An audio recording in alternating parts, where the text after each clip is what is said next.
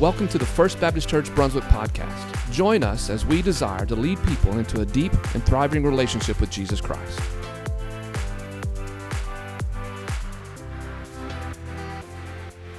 Let's just go home now, all right? Man alive, that was really, really good. Thank you, uh, Josh and Worship Ministry. If you have your Bibles with you this morning, I want you to hold that real quick. Hold that.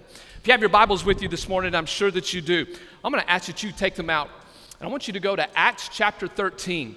Go to Acts chapter 13 this morning as uh, we are going to dive very quickly into God's Word um, as we are going to give Him our praise this morning as we read God's Word together um, and as we look at a, a subject that is dear to my heart, and I hope it'll be dear to your heart as well uh, by the end of uh, this morning's uh, message. Acts chapter 13, follow along in your copy of God's Word. Uh, the scripture will be on the screens behind me as well, but follow along with me as we read read.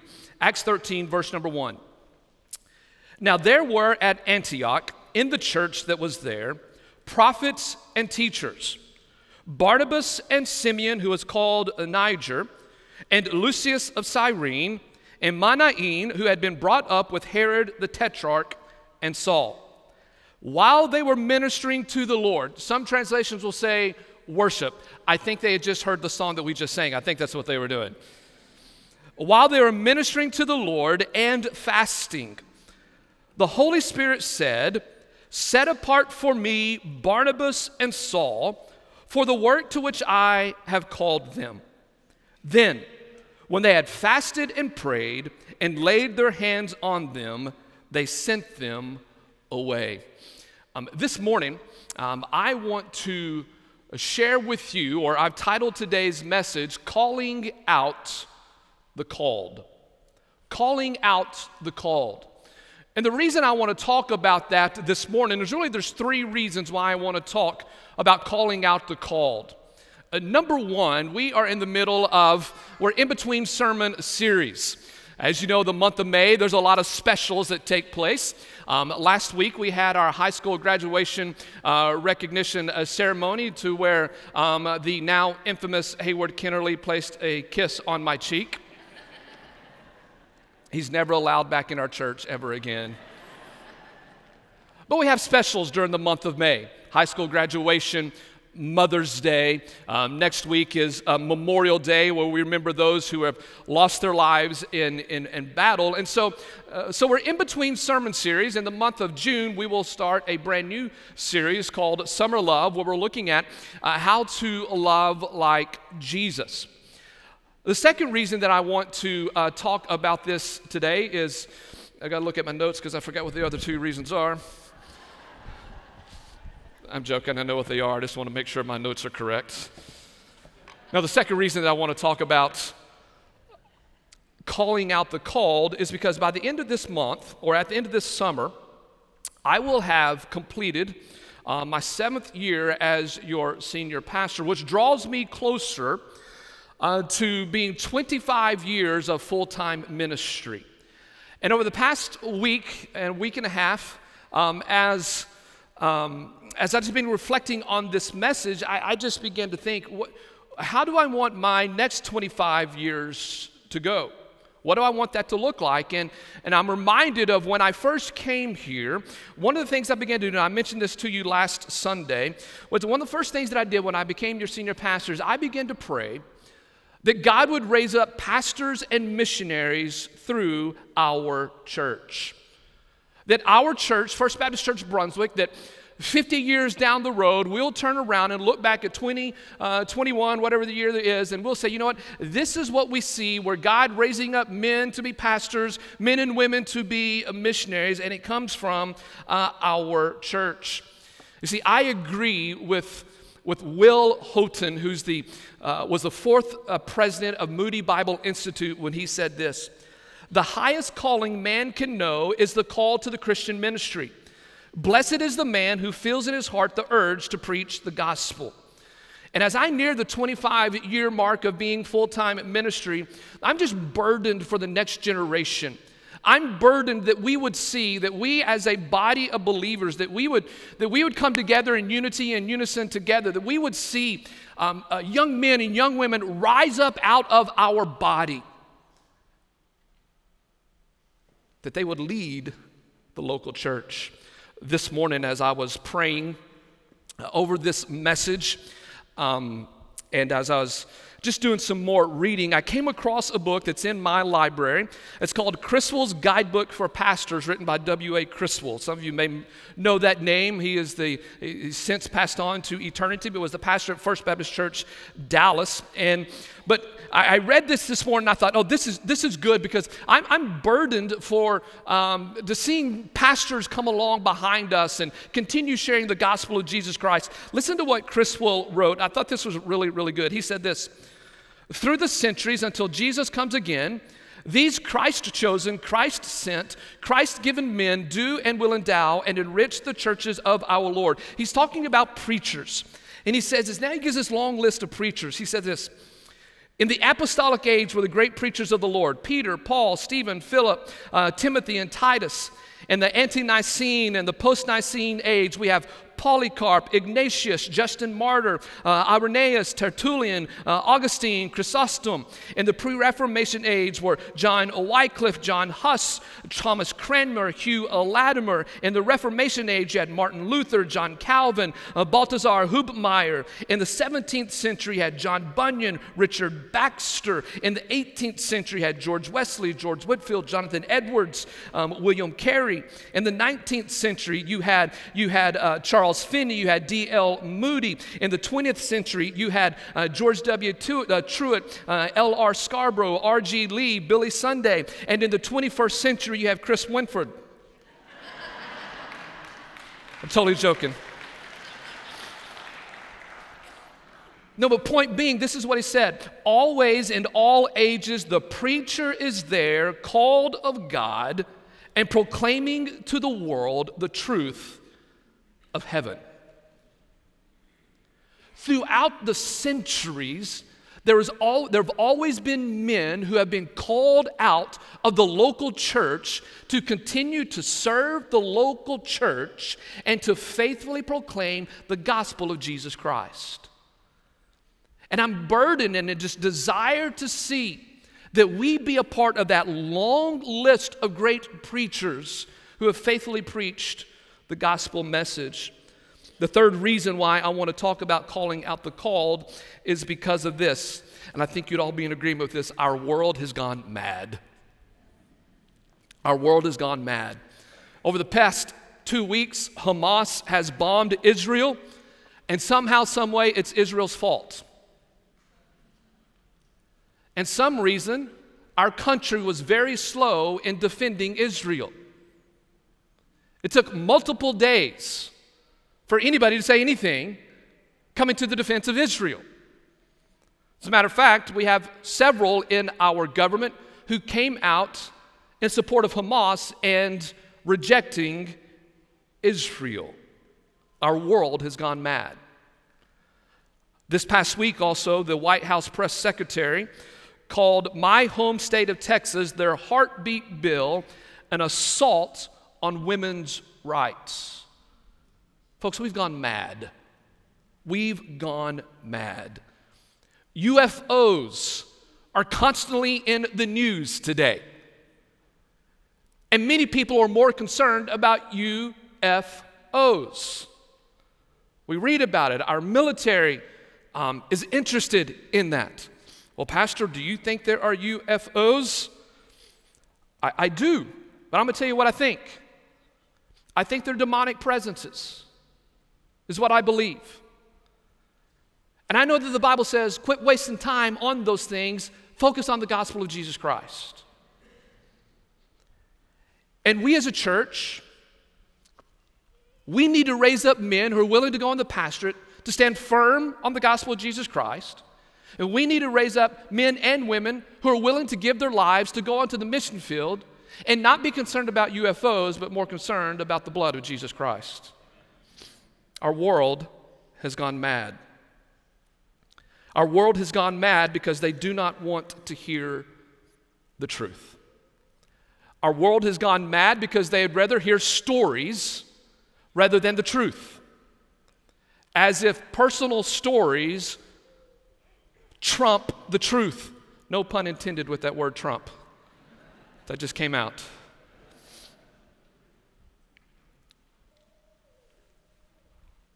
But Paul tells us in 2 Timothy chapter 4, he says, in the end days, this is what will happen.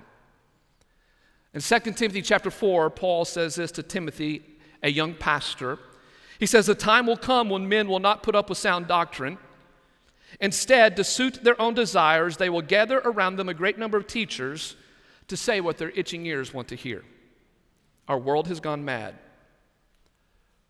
But throughout history, but throughout history, God has sovereignly called men to be the prophetic voice in a crazy, crazy world.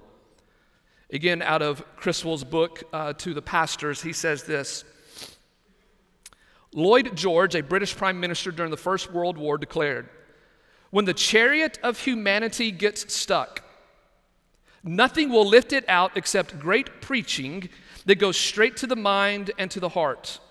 There's nothing in this case that will save the world but what was once called the foolishness of preaching. The preacher is sent on a heavenly mission, and he is to declare the message of God to the world, whether they will hear or whether they will deny. Church, I believe it is our responsibility as the local church to identify, to equip, and to send out those who are called. That's part of our responsibility, of ours as a church, that we would know and identify men for the pastorate, men and women to go into the mission field. Now, we have to identify them, we have to equip them, and then we have to give them our blessings and send them out. In our text this morning in Acts chapter 13, we see the early church doing that exact thing. The early church, from the text that we just read to you, that I just read to you, it has called out the called. Now, I want you to look back with me in verse number two, and I want to answer the question what is a calling? What is a calling? What does that look like? What does it mean to be called? Well, in verse number two, I want you to look with me because there's a phrase and a word that I want to point out to you that I think will help us to identify what a call looks like and then how we can see that in the lives of other people. Look at verse number two. While they were ministering to the Lord and fasting, the Holy Spirit said, Set apart for me Barnabas and Saul. In your Bibles, I want you to underline that phrase, set apart. Uh, that phrase um, is, an important, uh, is important to us to understand what calling truly means. Now, uh, let's Greek out for just a minute, shall we?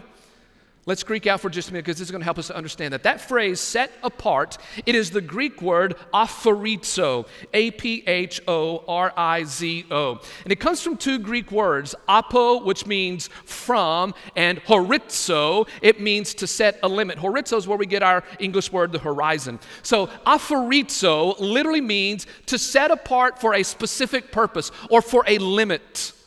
So, here in our text, when, when uh, these individuals, the early church leaders, and through the Holy Spirit says, You set apart for me, aphorizo, you take some men from the body and you set them apart. You set them apart for a specific purpose. That, that phrase, set apart, aphorizo, it's used in Matthew chapter 13, it's used in Matthew chapter 25, and it references um, uh, separating the righteous from the wicked. Separate. You get the picture? Aphorizo. God says through the Holy Spirit to the local church, to the early church in Antioch, He says, separate men for my purpose. In the book of Luke, uh, this phrase, set apart, aphorizo, is used multiple times and it references followers of Jesus Christ being different from the world. Meaning, if you're a follower of Jesus Christ, you are to be set apart, you are to be different. And here in our text this morning, we see the early church under the inspiration of the Holy Spirit. The early church is worshiping, the early church is praying, the early church is fasting, and the Holy Spirit says, You set apart some men. Aphorizo. And so, very early, we can see this that a call, a call is a separation from the world for a specific purpose. That's a call. It is to be different, and you're to be different for a reason. Look at verse number two, the end of verse number two. We see, the uh, see another word that I want to point out to you. While they were ministering to the Lord and fasting, the Holy Spirit said, Set apart for me Barnabas and Saul for the work to which I have, what's that word? Everybody say called. Very good. For I have called them. That Greek word is kaleo. And kaleo literally means God is the one calling. It means God calls. This word kaleo is used over 100 different times in the New Testament. When it is used, it references your assignment in life, your purpose in life, your mission in life, the reason that God created you. It's called your calling. Now, if we could do a little bit more diving into the linguistic uh, nature of this word. Now, I've never done this in a sermon before, so you're about to get something new, okay? We can do Hebrew, right? And we can do Greek, correct? Let's do some Latin, shall we? Look at your neighbor say, What? Well, here's what's interesting when you dive into the Latin using this Greek word kaleo, the Latin word is vocare, from which you and I get our English word vocation. So get this. So God, through the Holy Spirit, to the local church says, You set apart, aphorizo, you, you separate for a specific person, uh, purpose, and then he says, uh, Separate them for, for the purpose for which I have called them, meaning this God has called them, God called them to a vocare, to a vocation, to a calling. And so we see the early church. We see the early church in Antioch who already had leaders. They were known as the prophets and the teachers, but then through the power of the Holy Spirit, God said, You set apart some other people for me. And you set apart them for me because I've called them to a vocation. I've called them. Be separate, be different. Now, you and I, we can, we can go all the way back to the book of Genesis, go from Genesis all the way through the book of Revelation, and we'll see this that the Bible is the story of God calling people. Amen? It is a story of God calling people, and it's a story of God calling people and then people responding to the call. There's always a call from God, and then there's a response. God called Noah, he responded. God called Abraham. Abraham responded. God called Moses. He st- st- stuttered, but he responded. God called Nehemiah. Nehemiah responded. God called Isaiah, called Ezekiel, he called Jeremiah, he called, he called Daniel, he called Hosea, he called Joel, he called Amos, he called the prophets. Uh, they responded. He called Jonah. Jonah ran the other way. Amen? But he came back. But he responded. There was a call and response. God called David. God called Solomon. In the New Testament, God called Peter, Paul, and Mary.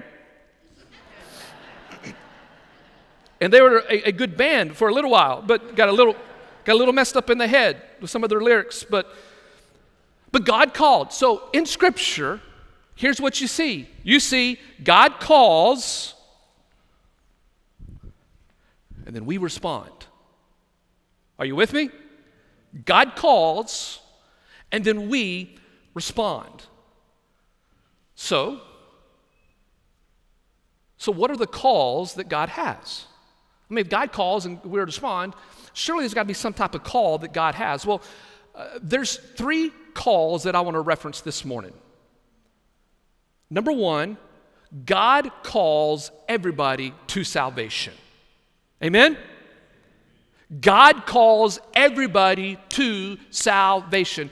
Every person that has ever lived, that is living, or ever live, God calls you to salvation. In the book of Acts, Acts chapter 17, it says this God declares that all people everywhere should repent. In Matthew chapter 11, verses 28 through 30, Jesus said, Come unto me, all you who are weary, and I will give you rest. God calls all to salvation. His call to salvation is not limited. His call to salvation is unlimited. It is for all people, for all nations, from all tribes, from all races, from all eras. God's call is for everybody to come to salvation. You see, the Bible again is the story of God reconciling himself to humanity through his son Jesus Christ, and he sent his son Jesus for everybody. So this morning, maybe, maybe that's the first call for you to respond to, that you respond and you answer to God's call for salvation.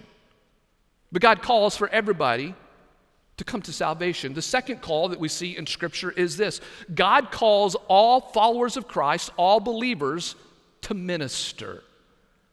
God calls all followers of Christ to minister, which means that if you are a believer in Jesus Christ, you actually are a minister.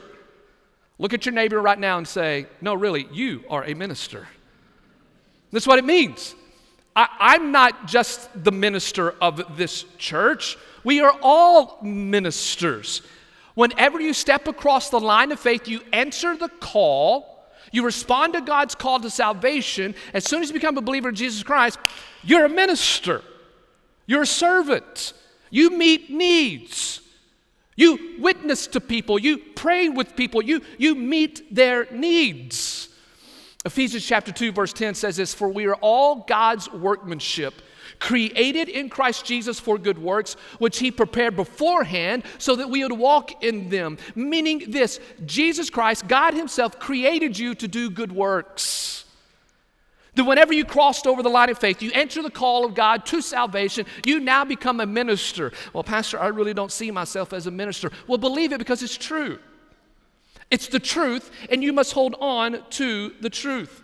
Ministry is not for the select few. It's not just for me and my staff to do. Ministry is for every believer of Jesus Christ. I mean, you can look at 1 Corinthians chapter 12. You can look at Romans chapter 12. There, you see, you see Paul identifies the different gifts that God has given the believers in Jesus Christ. All of us have different gifts. And we're all to use our gifts to build up the body of Christ. That's what I loved what Josh said just a few minutes ago. When, when it comes to, to worship, we worship to build up the entire body of Jesus Christ. We're a body. And it does no good if you're a bodybuilder or a weightlifter, just go work and do curls on the left arm, but your right arm doesn't do anything. That doesn't make sense. It doesn't work that way because then you become like this. You may look pretty cool today. But it doesn't make sense because it's not for the full body, it's not for the whole body. So you've been given gifts to minister so the entire church can be built up. Call to salvation, call a minister, and here's number three. This is where I want to spend the next three hours with you this morning. The third one is this God does call some to serve as ch- to serve the local church as pastors, missionaries, and or church planters. Are you with me? Are you tracking with me this morning? He does call some to be pastors, to be missionaries, and to be church planters. Uh, turn in your Bible to Ephesians chapter 4. Go to Ephesians chapter 4 with me, please. Ephesians chapter 4, verse 11. Uh, we're going to look at this verse just briefly, but this is the verse that God used to call me into the ministry when I was 16 years old. I was at youth camp at Riverbend Retreat Center in Glen Rose, Texas. I was sitting on the second row. I have no idea who the preacher was. I have no idea what he had to say. No clue. But I know this. I remember at that moment, when I was 16 years old, I remember exactly that moment when the Holy Spirit spoke to me through, through an impression. It wasn't an audible voice. I didn't hear these audible words, but, but it, was just, it was just an impression that came over me. And this impression went something like this. It went something like this. It says, I'm calling you to do this. And I'm staring at this guy preaching. I'm calling you to do this. I'm calling you to ministry. I'm calling you to preach. Now, theologians will call that impression an internal call, meaning that call was very intimate between me and the Holy Spirit. Does that make sense? And I had something on the inside that spoke to me that I believe to be the Holy Spirit. And so, whenever you're called, there is going to be a sense of an internal call. Meaning you you got to hear something. You got to sense something from the Holy Spirit. Um, Martin Luther, the great reformer, who's one of my heroes in, in the faith, he said this about the internal call. He said this An internal call is God's voice heard by faith. Charles Spurgeon said this about God's call to the ministry. He said this It is an intense, all absorbing desire for the work of the ministry. And so when I was 16, second row, Glen Rose, uh, Texas, Riverbend Retreat Center, I had this impression. All at that moment, all of a sudden, I had this intense, all absorbing desire to be in the ministry. I couldn't explain it, I didn't understand it, but I know at that moment, Nothing else made any sense to me but other to be in the ministry. That's an internal call. But from there, from an internal call, I had to move to something external. Let, let me give you a point. There are too many men and women today who believe they have an internal call from God They've never shared it with anybody, they've never had any external evidence, and they've never had the local church affirm them. And I'm going to tell you something that's wrong. You know why it's wrong? Because sometimes we can get it wrong internally. Amen? You need wisdom. You need wisdom. And I, I will tell you this can, can I be real honest with you? The, the previous part says, oh, I've been lying. Here's here's, here's what I want to say there are a lot of ministries in Brunswick, Georgia. And a great number of them have not been affirmed by local churches. Are you with me? I can't support you. I can't support that. Why? Because we're living in the local church era. God, through the power of the Holy Spirit, through his son's death, burial, and resurrection, has given the local church the authority. It's the local church that God has given the authority to, and that God says, You, local church, you raise up the leaders, you train them, you equip them, and you send them out. Well, that was not in my notes. Here we go Ephesians chapter 4, verse 11. Look at what, look at, this is the verse that God used to call me, and maybe he'll call you. And he says this, and he, God, gave some as apostles and prophets and evangelists, as pastors and teachers. So what this tells us is this, is that God's design is that, is that God give leaders to the local church. Now, I'm not against parachurch organizations. Don't think about that. That's, that's not it. But if you're a parachurch organization, there must be a call and there must be an affirmation from a local church for somebody else. That's, that's in line with Scripture. Ephesians 4:11 it teaches us that, that God raises up and gives leaders to the local church. Meaning this God calls out certain people and he gives them certain responsibilities within the local church. And he calls them to that. What are those responsibilities? Look at verse 12 for the equipping of the saints for the work of the ministry for the building up of the body of Christ. Meaning this ministers those who are leaders in the church they equip so that you can do the work. Verse 13, until we all attain to the unity of the faith and to the knowledge of the Son of God, to a mature man, to the measure of the stature which belongs to the fullness of Christ Jesus. Those who are called to the local church are to be equippers, but God calls them. God calls them and He gives them certain responsibilities. So, here's what we see God says to the local church, You set apart, aphorizo, you set apart some men for me and the work that I have called them to, kaleo. I have called them for a specific purpose, for a vocation. Where is this to take place? It's to take place in the local church. Well, let's answer the million dollar question How do you know if you're called into the ministry? If I'm praying for God to raise up men and women to go into the ministry, and if we as a congregation begin to pray for that, how do we know? How do we identify? How do we equip? And how do we train? Are y'all with me this morning? How do we do that? Let me give you four questions that you may, as, as a young person, you may be wrestling with this. Here's four questions that I want to encourage you to ask yourself. And we as a church, we have to ask ourselves about the, uh, what we see in others. Number one, and I want you to write these down. Number one, if you have a sense that uh, you have a sense that you're being called, number one, here's the question Do you have the desire? Meaning this, do you have the desire to be in the ministry? Do, do, you, do you have that desire? Turn over with me to 1 Timothy chapter 3. 1 Timothy chapter 3.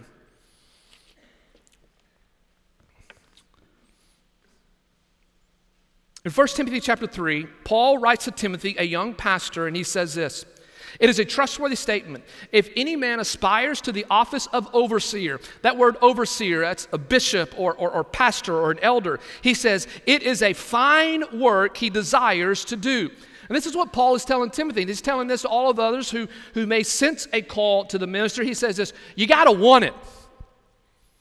You got to want to be in the ministry. You know why you got to want it? It's hard. It's tough. It's difficult.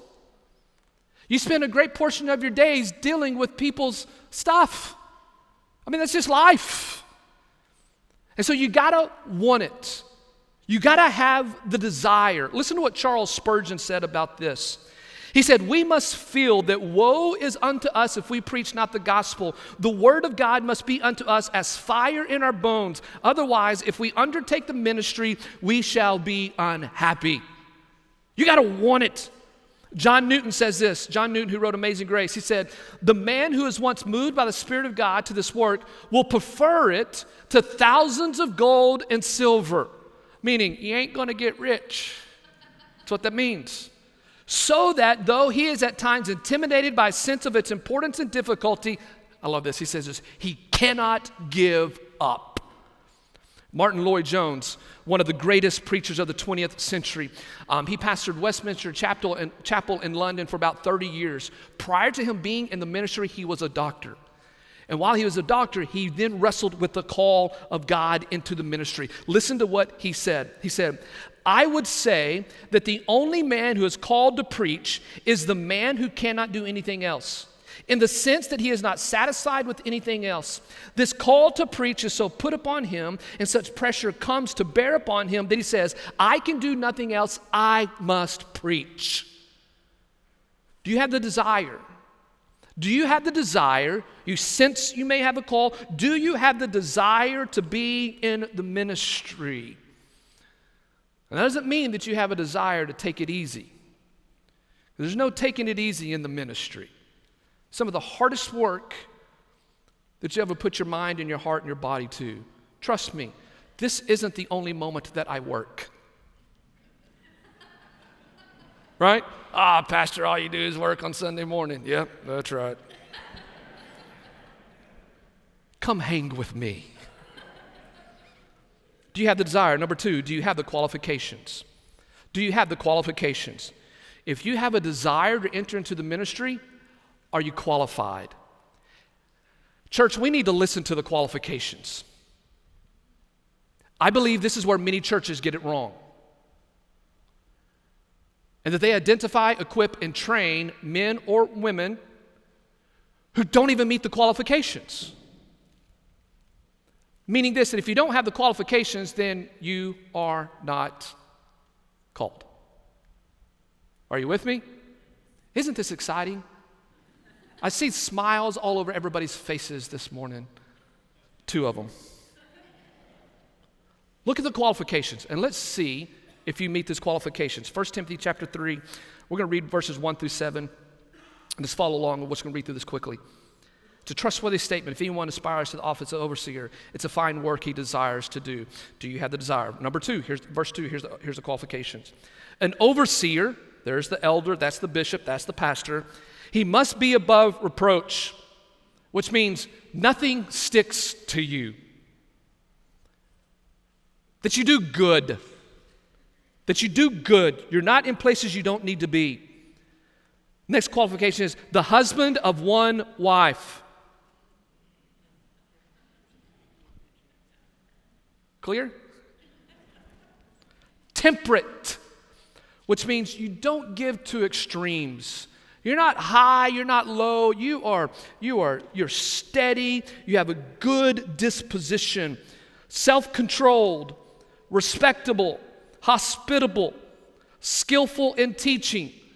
This is one of the qualifications where it says if you're being called into the ministry, it means this you must be able to teach. Meaning, if you can't teach, you're disqualified. Is that, is that correct? It's correct. Verse number three not overindulging in wine. Oh, church, hear that, please.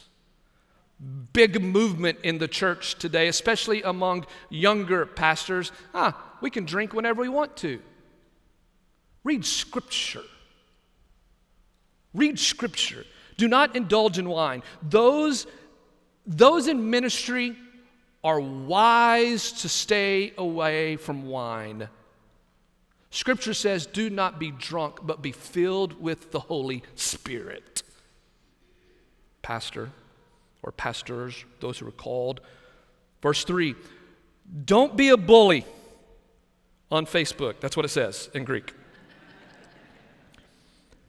Be gentle, not contentious, which means don't pick fights. Goodness gracious, how many times do we pick fights over nothing? That's, that doesn't make a hill of beans regarding salvation. Are you with me? Come on. Don't be contentious if you're going to be in the ministry. Free from the love of money. Verse 4 He must be one who manages his own household well, keeping his children under control with all dignity. Girls, do I do that? Say yes. Very good. Yes. They're asleep. They have no idea that I asked them a question. They had dance all day yesterday, so they worked hard. I'm glad they're here. Uh, jump down to verse number six. And not a new convert if you're a relatively new convert, you're not called into the ministry. You got to give it time. There's got to be training. And we as a church, we have to understand that. Verse 6, so that he will not become conceited and fall into condemnation. Verse number 7, and he must have a good reputation with those outside the church. So, those of you who are here today, how do you measure up? How do you measure up with these qualifications? One of the things that I love and I appreciate about 1 Timothy chapter 3 verses 1 through 7 is this. A qualification for the ministry, it does not include charisma. Are you with me? It also does not include visionary leadership. It's a big move. We focus on leadership and vision. I, I agree with that. I don't see that in verses 1 through 7. Are you with me? It's a great trait to have. I think we need that. But if you're going to be in the ministry, God is concerned about your character. And this is what we see. I don't see you have to be a great public speaker. Praise God for that. But, church, if we are to look for godly leaders, and if those of you here this morning, you're wrestling with the ministry, you have to look at these qualifications. And we must not, church, we must not look for leaders, future leaders or future ministers, we must not look at them and evaluate them as the world does. We're on a different spectrum. And the world, excuse me, the church desperately needs godly men to lead the church, godly men and women to go out on the mission field and be faithful to God and to God alone. Do you have the desire? Do you have the qualifications? Number three, do you have the giftings? Do you have the giftings? And let me tell you this I got to speed up. I got to hurry up. Somebody's roast is burning. Couple more questions and we'll be done. Do you have the giftings? And let me let me explain this by way of a story. When I was a in the middle school or freshman in high school, a college student in my home church, a Second Baptist Church in Lamesa, Texas, went to the senior pastor whose name was Brother Clifton Igo. And he said, I have an internal call. I think God's calling me to the ministry. Brother Igo did the right thing. He counseled him, he walked with him, and then he said this Now you're going to preach. So he let the entire church know. And that Sunday night, all the church came out to listen to this man preach. His name was Joe. And we all were there. I was there. And, and to this day, we have no idea what he said.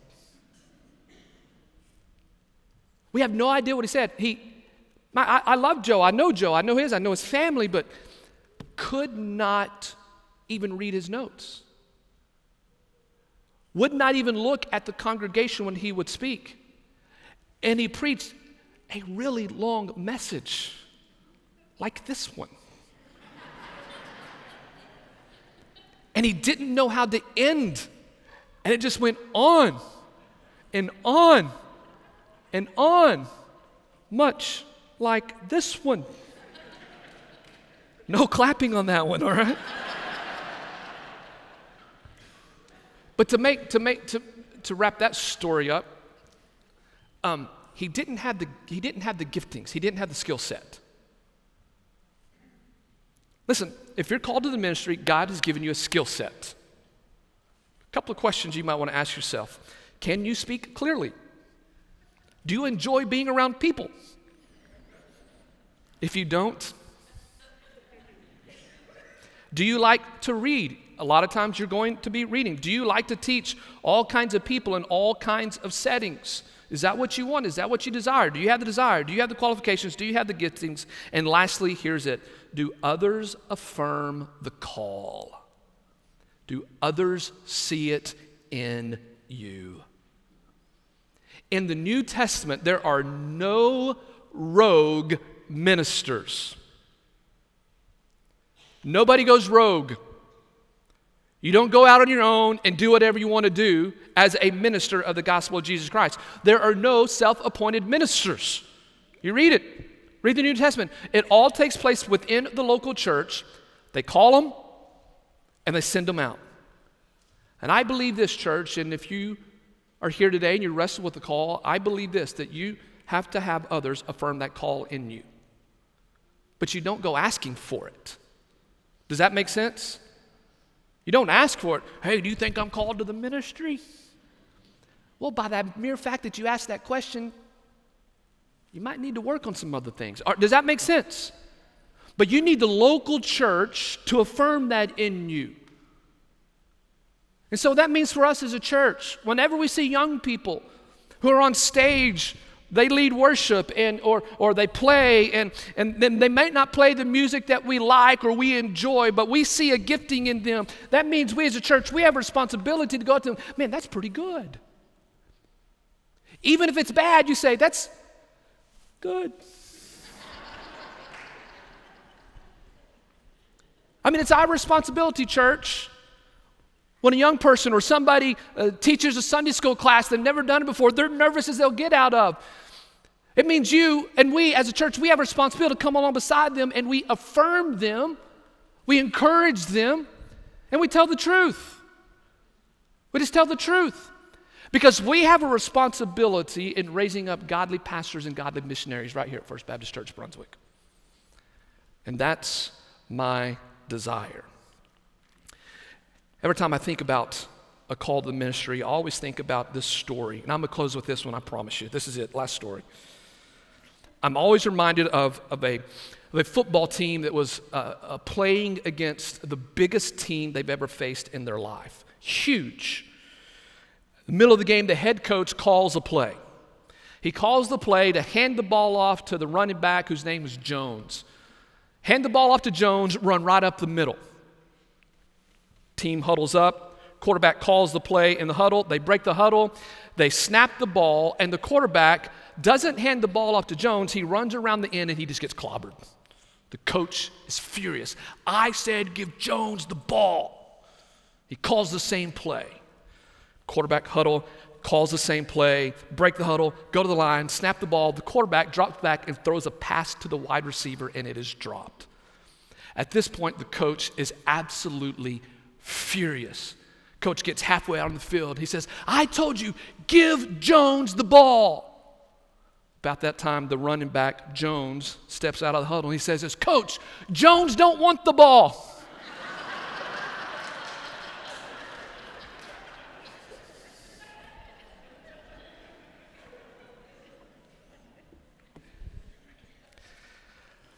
Listen, when God calls, take the ball.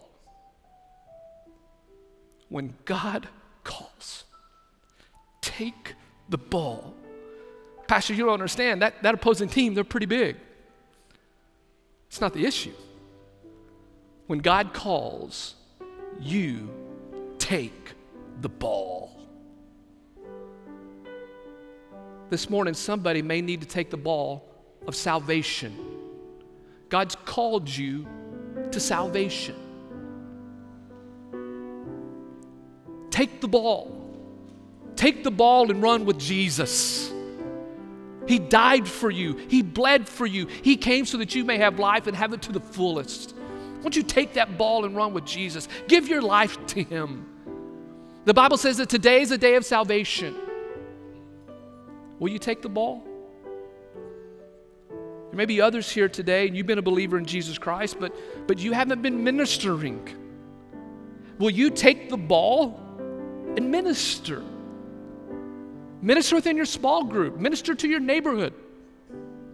Minister, be Jesus. And then there may be a group of people here this morning, or maybe you're watching, and maybe you've sensed the call. You've sensed the call to full time vocational ministry or to the mission field. Will you take the ball? And here's what I want to do to help you in that group. I'm going to ask you to do this. If you have sensed a call, I'm going to ask you to text the word I'm called. It's on the screen behind me to the number 84576. There's a couple of questions on there, and I want you to fill that out. It's going to come to me. And I and the staff want to help you discern the call so that you can run with the ball.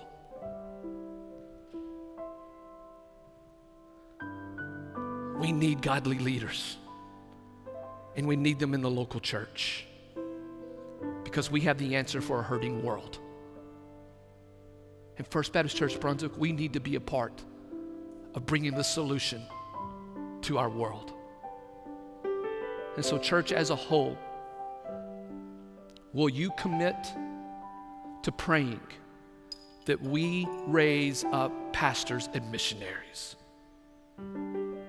Who are willing to give their life for the gospel of Jesus Christ. Can you do that? Let's pray. Father, I thank you for who you are. I thank you that you're a God who calls. And I pray today that we would respond. In Jesus' name we pray. Amen.